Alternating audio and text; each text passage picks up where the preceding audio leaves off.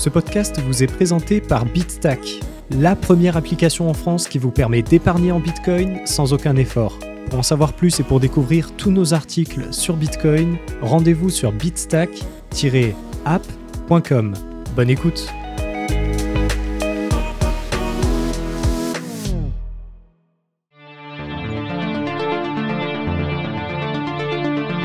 Bonjour à tous et bienvenue dans cet épisode du podcast de Bitstack présenté par Loïc Morel, dans lequel nous allons étudier le sujet suivant.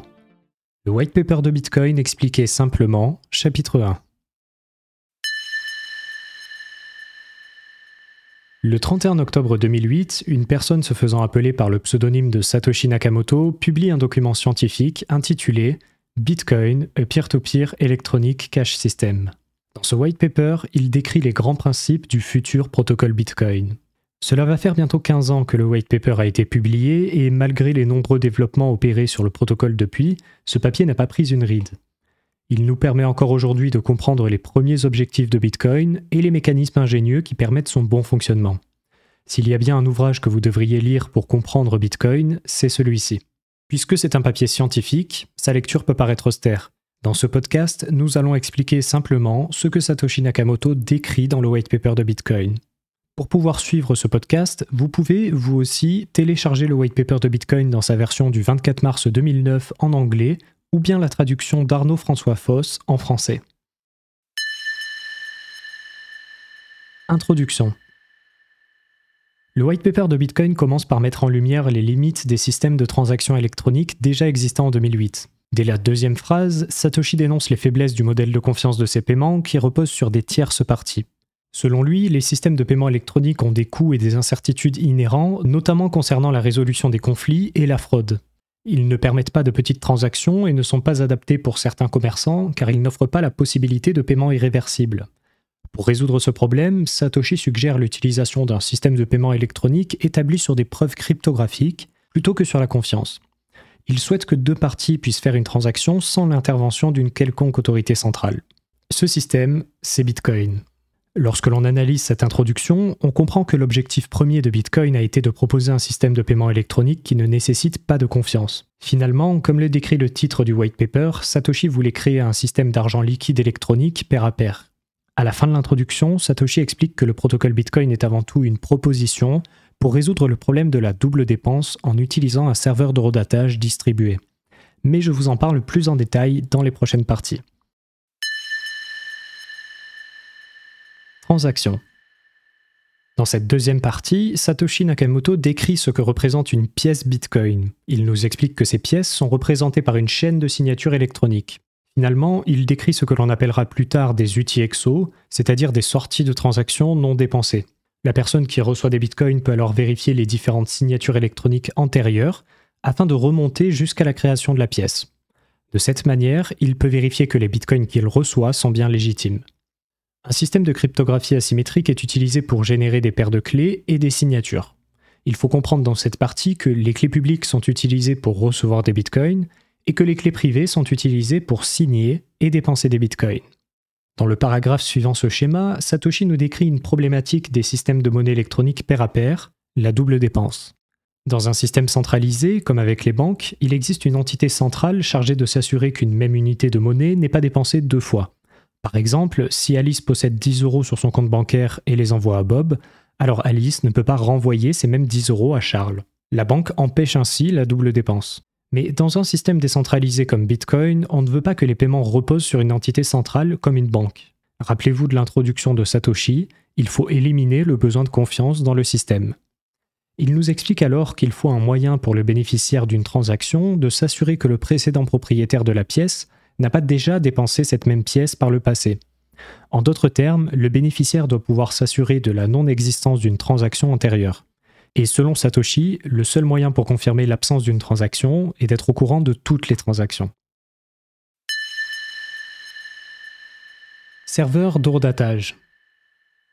Il faut donc que chaque participant ait accès à l'intégralité des transactions passées afin de pouvoir avoir la preuve qu'à la réception d'une transaction, c'est bien la première qui dépense les bitcoins engagés. Pour ce faire, le protocole Bitcoin repose sur un serveur d'horodatage distribué.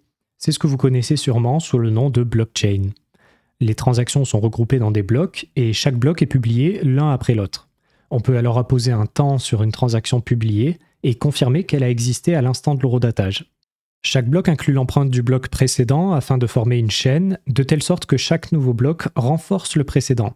C'est pour cela que l'on parle aujourd'hui de chaîne de blocs.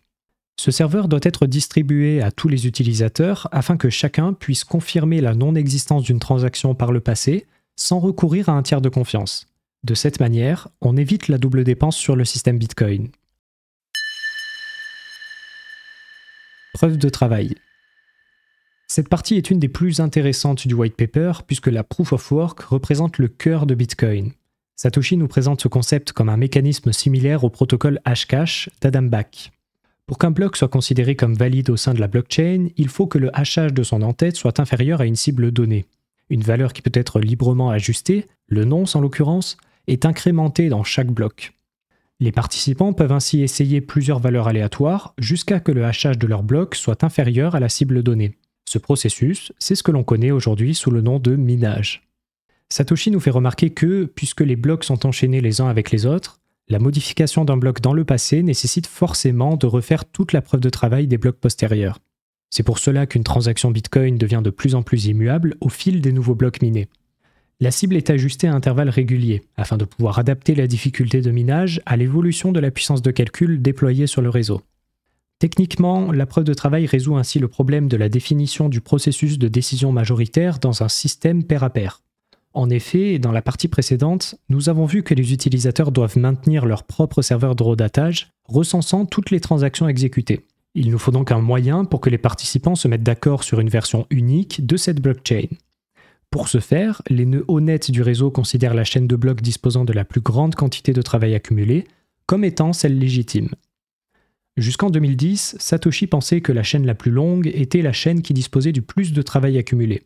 C'est pour cela qu'il parle de la chaîne la plus longue dans son white paper. Pourtant, c'est bien la chaîne qui dispose du plus de travail accumulé qui est considérée comme valide depuis 2010 par les nœuds Bitcoin. Cette chaîne n'est donc pas forcément la plus longue, contrairement à ce que pensait Satoshi en 2008. En effet, il faut trouver un moyen pour que les participants puissent voter pour la version de la chaîne qu'ils estiment légitime. Puisque nous ne voulons pas faire reposer Bitcoin sur une autorité centrale, il est évidemment impossible de vérifier l'identité de chaque participant afin d'éviter une triche au niveau du système de vote. Il nous faut donc trouver un moyen de vote établi sur une donnée objective afin de ne pas faire reposer le réseau sur des interventions humaines. Satoshi nous explique que Bitcoin aurait pu décréter qu'une adresse IP équivalait à un vote. Mais le problème de ce mécanisme est qu'il est très facile de multiplier les adresses IP afin de tricher et d'influencer le résultat du vote. C'est ce que l'on appelle une attaque sibylle en informatique. Au contraire, en utilisant la proof of work et en décrétant que les nœuds se synchronisent sur la chaîne avec la plus grande quantité de travail accumulé, Satoshi a résolu ce problème du processus de décision majoritaire. Ainsi, un vote sur Bitcoin équivaut à une unité de puissance de calcul. Le processus de décision majoritaire est établi sur une donnée objective qui impose un coût à l'utilisateur en termes de consommation d'électricité et de temps de processeur. La preuve de travail est par essence une CPU un vote. En somme, la preuve de travail permet d'imposer un coût marginal non négligeable à la multiplication des votes. C'est donc une mesure pour limiter les attaques civiles sur le processus de décision majoritaire du protocole Bitcoin. Conclusion. Avec ces premières parties, Satoshi nous offre déjà une première vision d'ensemble des mécanismes du protocole Bitcoin. On y découvre que le cadre de fonctionnement s'établit sur des signatures numériques qui permettent le transfert de pièces. Cela permet le contrôle de la propriété, mais ça n'empêche pas le risque de la double dépense.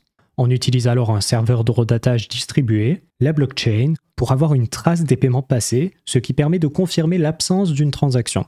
Pour que les utilisateurs puissent se mettre d'accord sur une version unique de cette chaîne de blocs, Bitcoin utilise un mécanisme de consensus établi sur la preuve de travail. Toutefois, il nous reste encore plusieurs parties à analyser ensemble. Il faudra patienter jusqu'à la parution de notre prochain article la semaine prochaine pour en explorer davantage. Nous y découvrirons le fonctionnement du réseau Bitcoin, la prime de minage et l'émission monétaire, la demande d'espace disque et l'option de nœud léger, la structure d'une transaction Bitcoin et la confidentialité des paiements. Enfin, je vous expliquerai simplement la fameuse partie 11 du white paper qui peut paraître austère à première vue, mais qui est d'une importance capitale pour comprendre Bitcoin.